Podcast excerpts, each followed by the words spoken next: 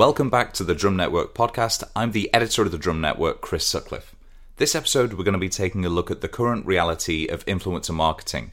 Everything from common misconceptions about what influencer marketing actually is to opportunities for growth. We're first going to hear from Bridey Lipscombe, who's the global managing director and co founder of Cult, about the realities of choosing the right influencers to work with and how you set KPIs. Then, in the second half of the episode, you're going to hear from Sophie Crowther, who's the head of influencer talent for APAC at Brave Bison. She's going to take us through the potential future of things like virtual influencers and, more importantly, why networks are part and parcel of an influencer's appeal to brands. To begin with, though, Bridey's going to tell us who she is and where she comes from. My name is Bridey Lipscombe. I am the global MD of Cults. We're a creative agency based in London and New York. We have um, been working now for seven years across the beauty, fashion, wellness, and luxury sectors. At first, working with influencers was very much seen as transactional you would be employing them to amplify and you know just focus on their reach and i think over time we have all grown to accept that actually true value from an influencer partnership or relationship comes over time. It also doesn't necessarily come from those with the highest reach. It really is about how you can create a relationship that further demonstrates or creates social proof for who you are as a brand um, or as a service to your audience. So for me, I, I, think that we, you know, have seen over time this, this real attitude shift of what a, a successful partnership has to be um, and really understand that they come in in many shapes forms and sizes. There really is no one size fits all but the absolute truth that it should be a long-term partnership is is something that um, all of our partner clients i think now very much appreciate.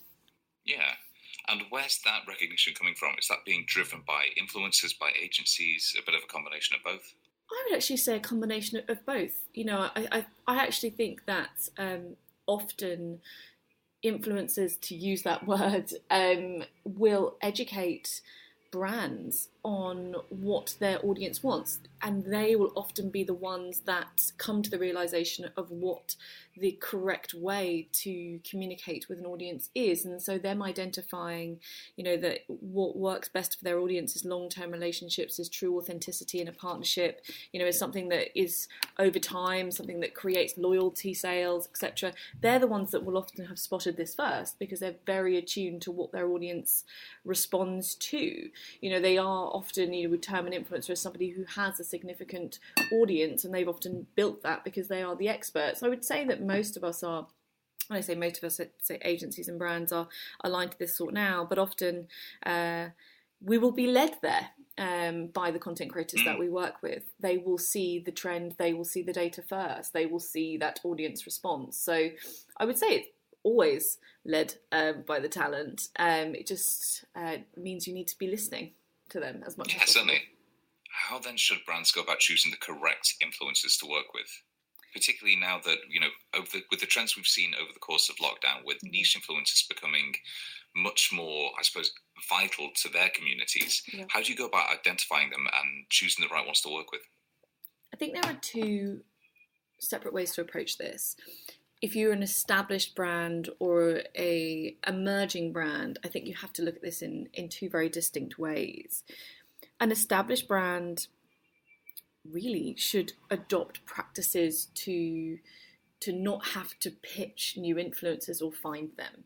You know, as an established brand, you should have um, people of influence come to you when they appreciate your product, appreciate your service, absolutely believe in what it is that you're trying to do as a brand. And so, therefore, having this view that you need to go out and find influence is almost the wrong way of, of considering mm. your recruitment you know approach. It shouldn't be that way. You should be looking at how you can be open as a brand consistently communicate that you're open to collaboration you're open to conversation ensure that those channels are open for true advocates to approach you to partner. Because that is where to use a terrible phrase, that's where the magic will happen.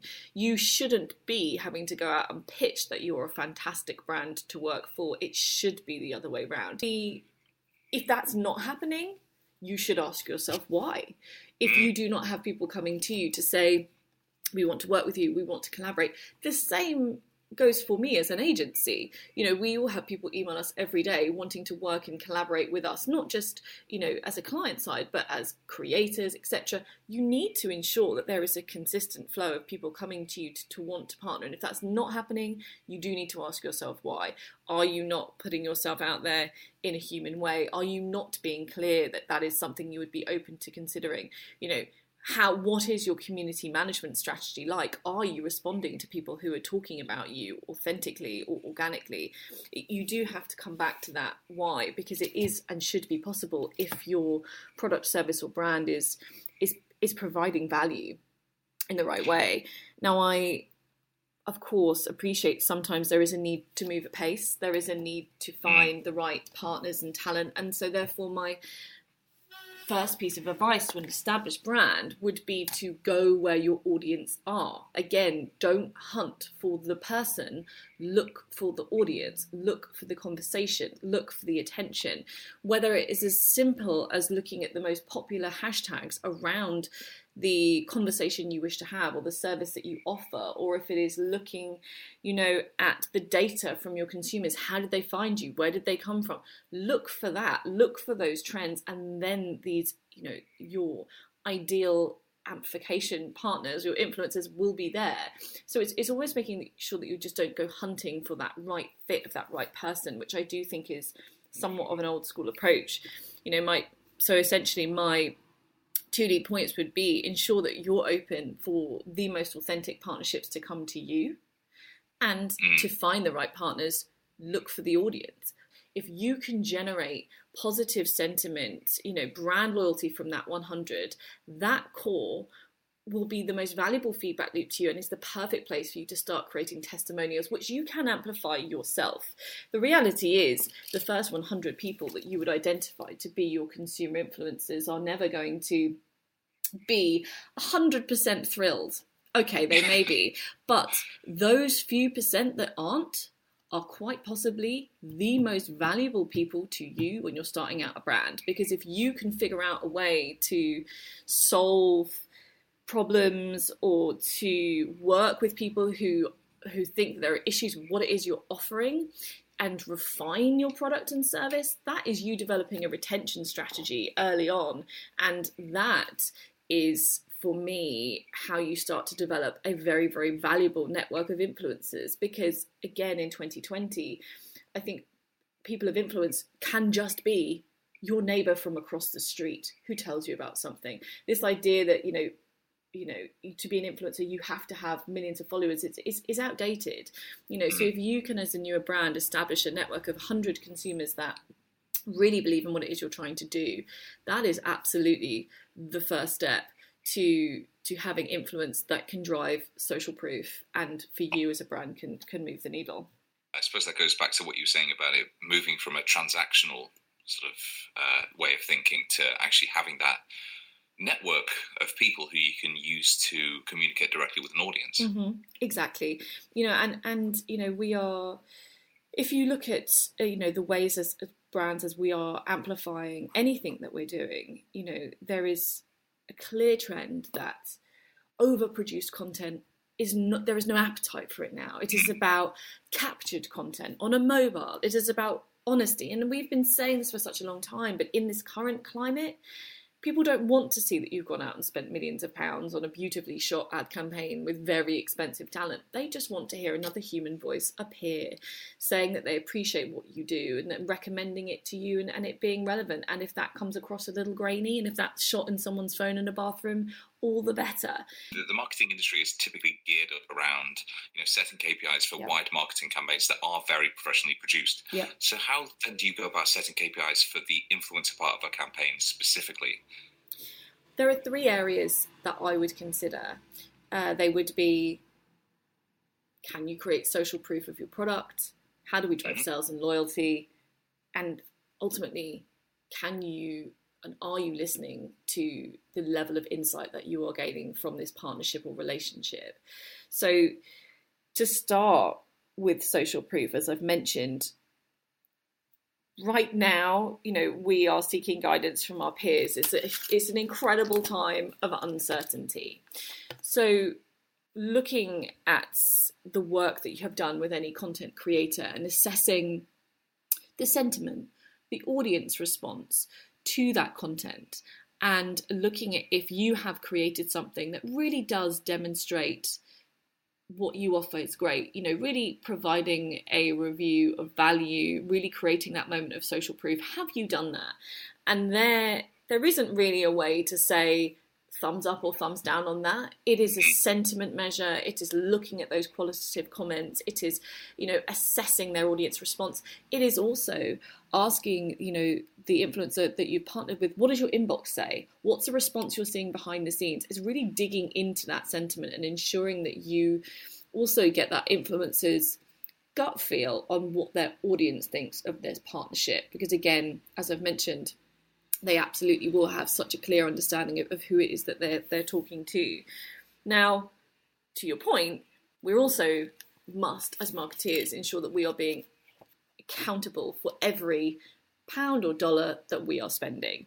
You know, at the moment, you know, especially in the beauty industry, we are seeing incredibly high ROI on influencer partnerships. A number of reports that I'm seeing is is almost one dollar in gets you five dollars out. It can be that transactional. You know, we are seeing incredible um, sales results from the partnerships that that we are running. The way to take this a little bit further is to consider how you can not just integrate a sales offer, a code, a tag into the content, but consider how you may layer in a loyalty play to the content that the creator is building with you. So, is there a way to link a subscription offer to what they're doing? Is this an offer that runs for a year? Is this an offer that improves for, you know, over time for that audience?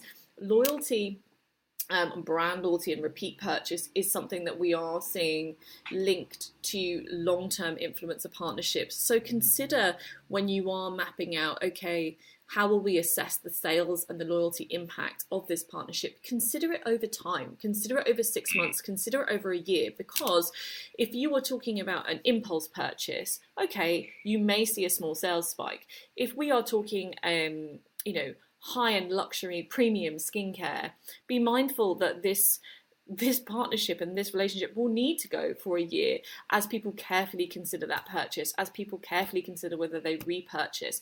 So it is kind of sales offers, incentives, and loyalty plays that are unique and can be bedded into that content over time that should be the most powerful assessment of that partnership. But I would, I would, in my opinion, say that the third key metric is remembering that this partner is an expert content creator. They are an expert in communicating to the, who, the audience whom you wish to sell. So if any part you leave or have any partnership that you are not gaining new product development insights, content creation pilots from, then you are missing a key uh, hmm. KPI from that. You absolutely need to make sure that you are providing a, a sort of forum or a space for your partners to ideate with you. How widespread is that recognition that you do have to work with your partners to actually get the most out of that feed, of that qualitative feedback, or is there still a kind of lack of understanding, I suppose, on brand side that the, that the people do have a genuine part to play in not just the creation but the analytics as well? I think there is the partnerships that we have as an agency. There certainly is um, the appetite because we are seeing the results from these truthful collaborations. Um, I would say, you know, as marketeers, we're always trying to move at pace. You know, again, even more so, you know, as we've all had to pivot our marketing communication strategies rapidly with the changing yeah. environment, and often that's an understatement, I think. Uh, yeah, right. You know, and and therefore sometimes reactive strategy and planning at pace will mean that you focus purely on those immediate sales metrics and move on, and and it can be challenging to close that feedback loop. So I I think that um, the appetite is there, the understanding is there.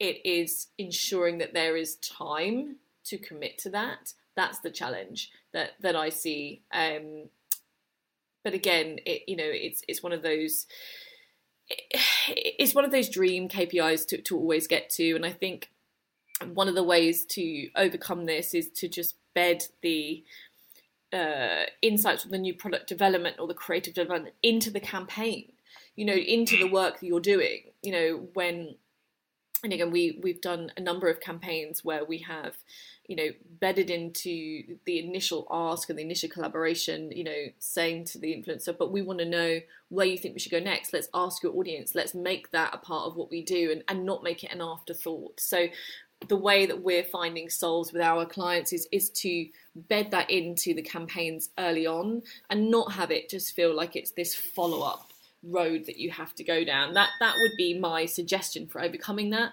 But certainly, I I am seeing an appetite for that on our side. Well, Bridey, thank you so much for that. It's been absolutely fascinating. Where can our listeners find you then? Where can they go to seek you out? So you can find me on LinkedIn and you can also find me on Instagram. But more importantly, you can find my brilliant team who are a lot smarter than me at Cult LDN on Instagram. And um, we have. Um, we've just uh, launched our mentorship program. So every single person at Cult now is a mentor for uh, individuals in the industry. So there's ways to not just access me, but every single member of our team here and in the US. But that's all on Instagram at CultLDN.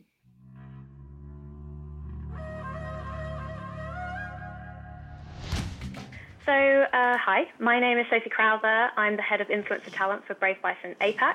And for those that don't know who Brave Bison are, um, we're a social agency specializing in creation, distribution, and monetization of social content across a whole host of platforms. We're based in London, Singapore, and Tokyo, and we do everything from creative, creator campaign management and production, all the way to publishing and paid social. Um, and then me, how I got into it. Good question. um, so I have I've actually been with Brave Bison for six years. Um, so my first job out of university. Um, so I was in the London office for three years, kind of working across all manner of talent parts of the business. Um, we were an MCN as kind of our heritage, and then we mm. moved into exclusive talent, talent management. Um, and then in 2017, I moved over to Singapore, which is where I'm taking this call from, this glorious podcast from. Um, and nice. I've been here, yeah, I've been here for three years, and yeah, heading up the talent division for the whole region, really. Mm. So um, extremely, extremely exciting. A bit of a whirlwind, but yeah, very. The perennial question that always comes up when we talk to people who don't necessarily immerse themselves in the influencer world is that mm. there are still concerns about brand safety. Mm. And, you know, we only tend to hear about influencers outside of kind of the influencer sphere when they're, you know, they, they behave badly or they say something mm. controversial. Mm. That's obviously not the case for the vast majority of them. But to what extent are those concerns well founded? And how do we then go about proving that influencers are brand safe? Yeah. So, I mean, yeah, there are concerns around it, and, and very and fair enough. You know, we have to look after that. Um, that's that's obvious. What I would say is that brand safety is so subjective for every brand. So, what one mm. brand deems unsafe, another would be perfectly comfortable with. So, we can pretty early on in in our relationship with a with a client understand where those lines are, are drawn, um, so that you know we can do our due diligence at the beginning of the talent process um, to try and cut out anything that might not go through. So the thing that you can do kind of at the beginning stages is is your due diligence. So you know Google, simple as it as it sounds, is a good place to start. You know, have, look on, have they come up in any controversial news stories? Is there any red flags that could mean that they are at odds with your brand values? And and you know, if you feel like they would be detrimental to your brand, then you can simply decide not to pursue that talent at that time. Mm. You hmm. know, no one no one gets harmed, whatever. Um, but it is a bit different when you are in the middle of a talent partnership. So, and again, I think this kind of goes back to my point before, which is that creators are people, um, and it can just take one tweet or one Instagram post um, where they might say something out of passion or anger, and particularly now at a time when the world is so volatile and creators are speaking out and up about issues that are extremely important, like Black Lives Matter, social justices, feminism, politics. And as a brand, I think you need to be ready to to kind of take that on and have a strategy in place, um, mm. so that if something does happen, you are kind of prepared for it. And you know, I think I'm sure you've heard of the Monroe Bergdorf and L'Oreal um, thing that happened a couple of yeah. months, a couple of months ago. I think that's a, a good example of this and a, a lesson that can be learned. Um, so for those that don't know, um, L'Oreal hired a transgender activist to be their first transgender model for a major campaign in 2017, um, but then dropped her when she spoke out on social media about racism. Um, so you know, unfortunately, this is an example of a brand who didn't really know, you know, the, the, the talent that they were working with. I mean, she was an activist, and that's kind of her. That's what she stands for, and she is constantly fighting for equality and justice, and that is in her remit. That's why people follow her and love her. In this year, um, it kind of came full circle, and Monroe Bergdorf spoke out against L'Oreal after they posted a, a black square saying they were in solidarity with BLM. Um, it was a whole thing, and I mean, now now Monroe is on the, um, I think she's on the board for their um, uh, diversity uh, and inclusion um, board, so that she's actually now advising them on how to be better. But I think this this is to this is my the, my, my point is is that that is a, an example of a time when a, a brand shouldn't be or their initial reaction to someone suddenly in their eyes becoming unsafe, uh, brand unsafe, um, is not to just immediately sack them, but to maybe yeah. take a step back and think, is this actually a time when we as a brand, uh, we as a business can be better and evolve? And is this a time to reflect on something, whatever that might be? Um, and uh, particularly now, just there could be an opportunity to to be better. Um, obviously, it has to be looked at, and if it is something you know completely reprehensible or illegal or you know just vile, then that's a different thing. And um, you know, similar decisions can be made, like dropping someone from a campaign. But yeah, of course. I think it's just yeah, really. The word brand safe is so nuanced, and it is different for every brand. But it's about, I think, just as we are evolving as a people and time is going on, being ready as a brand to also evolve with that if the mm. opportunity arises. Yeah, certainly. It's almost uh, not using the influencer just as kind of a a marketing effort, but almost exactly. uh, not. This sounds really mercenary, but as a bit of a, a, a research tool and to yeah. understand exactly what's going on within that circle. Absolutely, yeah. I mean, they are a voice for exactly the audience that you're basically paying for. You know, they are speaking for yeah. them, and to just kind of cut them and get rid of them without really thinking or feeling like this could be an op- a good opportunity is is a missed opportunity. More than anything else, I suppose that if you know you have approached them to say, well, you know, will you help us sort mm. of get the word out about our products or our services? Yeah. You expect that they're going to have a much better, a much more grounded, a much more real understanding yeah. of how people see your brand anyway.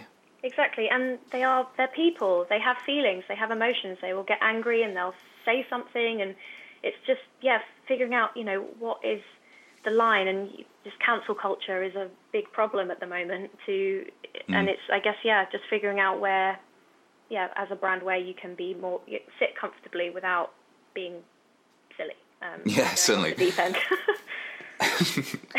and so based on based on everything that we've said so far mm. what then would be the kind of the the single best piece of advice for working with influencers, whether that's right from the start of the process through to, as you said, kind of maintaining that relationship and understanding that they are people? Stop treating them like they're just an Instagram handle. Stop, mm. stop treating them like they're just a name on a screen. As I said, like they are people, and I think once you can recalibrate that in your mind and just reframe that, the whole process just changes and becomes far more enjoyable um, when you really do you have a real human relationship with them. You bring them in early on. You have a collaborative, you know, collaborative ex- moments, whether that's meetings, calls, coffees, um, to just meet them, really get to know them, and then that will just, yeah, as I say, be way more enjoyable. You'll have a far deeper, longer-lasting relationship with that talent that is much a much better one than a transactional one-off one. I I believe. I think the any opportunity we can get to really push for these more ambassadorial, longer term partnerships, like that's where it's going. That has to be the, mm. the more sustainable future for influencer marketing is is people that are really advocating and championing a brand and they're not flitting between different brands and it, it just again it just brings up this trust um, that audiences are so longing for. And oh, I have to ask this one because the drum recently set out to create our own virtual influencer. Ooh. So, and you know, I know, and her name is Flores de Nas, and we did it almost to, to understand the process of what's going on. But are virtual influencers ever going to be mainstream? Do they lack that humanity, or are they solely a bit of a gimmick at the moment? So I'm I'm really torn on this topic, honestly. so when when I first saw uh, Lil Miquela, who was Yeah. I think the first virtual influencer, certainly the first one I came across, um, I was I was excited. I was like, wow, this is so cool. Isn't this cool? like fusing technology and art and talent and God, that is just brilliant. Um, but I'm it, then on the flip side, there is this kind of Black Mirror esque moment, which is Yeah, possibly shining the more cynical view of influencer marketing. Um, that yeah, it, it, it could be worrying and a, and a bit dangerous, but can they be mainstream? I think definitely they can be. I don't want them to be. I really hope that they don't become mainstream because yeah, I think we are, as a people, the the distance between connect connection, human connection, and intimacy is getting wider and wider. Um, and particularly now during you know coronavirus and people have been locked down, we've been having you know Zoom parties and Zoom weddings and Zoom hen parties and all these things, um, which is great to an extent, but you need that. It's not enough. You need that human interaction, and and actually, content creators offer a, a lot of comfort and and to an extent some human connection for people. So I, I, I wonder what would happen if if it did all be, kind of become virtual and and yeah, w- what would happen to influence marketing as well? Because how can you how can you trust something that isn't real? How can I buy Yeah. a like a skincare product from a from someone that doesn't really have skin? so what would happen to my job? you know, yeah. it's it's a it's but yeah, I mean, I think it definitely can be. I think it'll just depend how much longer we're all in we're all in lockdown for. that's fair.